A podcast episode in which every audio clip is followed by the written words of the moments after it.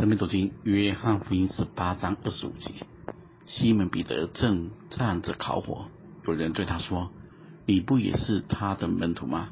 彼得不承认，说：“我不是。”有大祭司的一个仆人，是彼得削掉耳朵那人的亲属，说：“我不是看见你同他在园子里吗？”彼得又不承认，第十鸡就叫了。我们从彼得否认主的过程中可以看见，当第一次他站不住脚否认时，后面就越来越严厉。二十五节中的有人对他说是复数，也就是说不再只是一个使女。然后第三次是二十六节，是大祭司的一个仆人，是彼得削掉耳朵那人的亲属。大家想。既是那人的亲属，那就更不可能认错。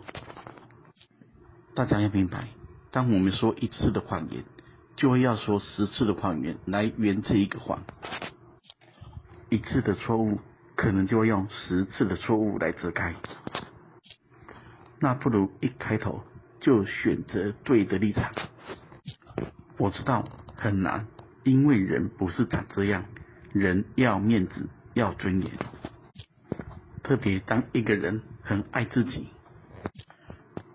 很血气、很骄傲，那就更不容易。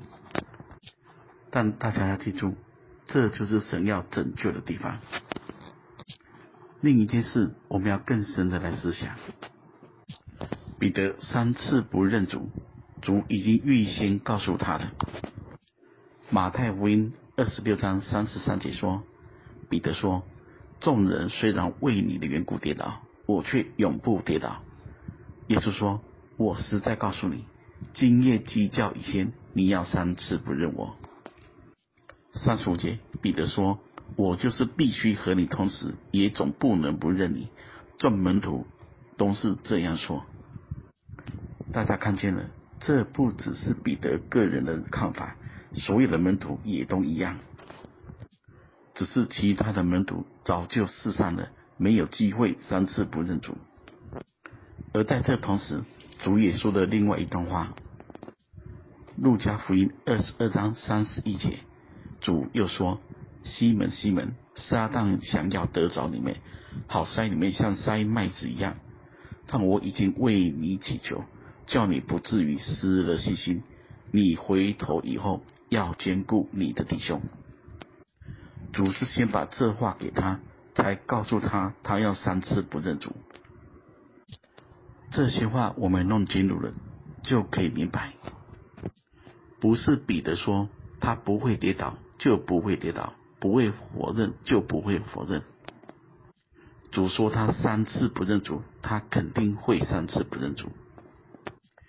另一方面，主更跟他说，已经为他祷告。叫他不至于失去信心，并且让他回头坚固弟兄。既是如此，大家仔细听。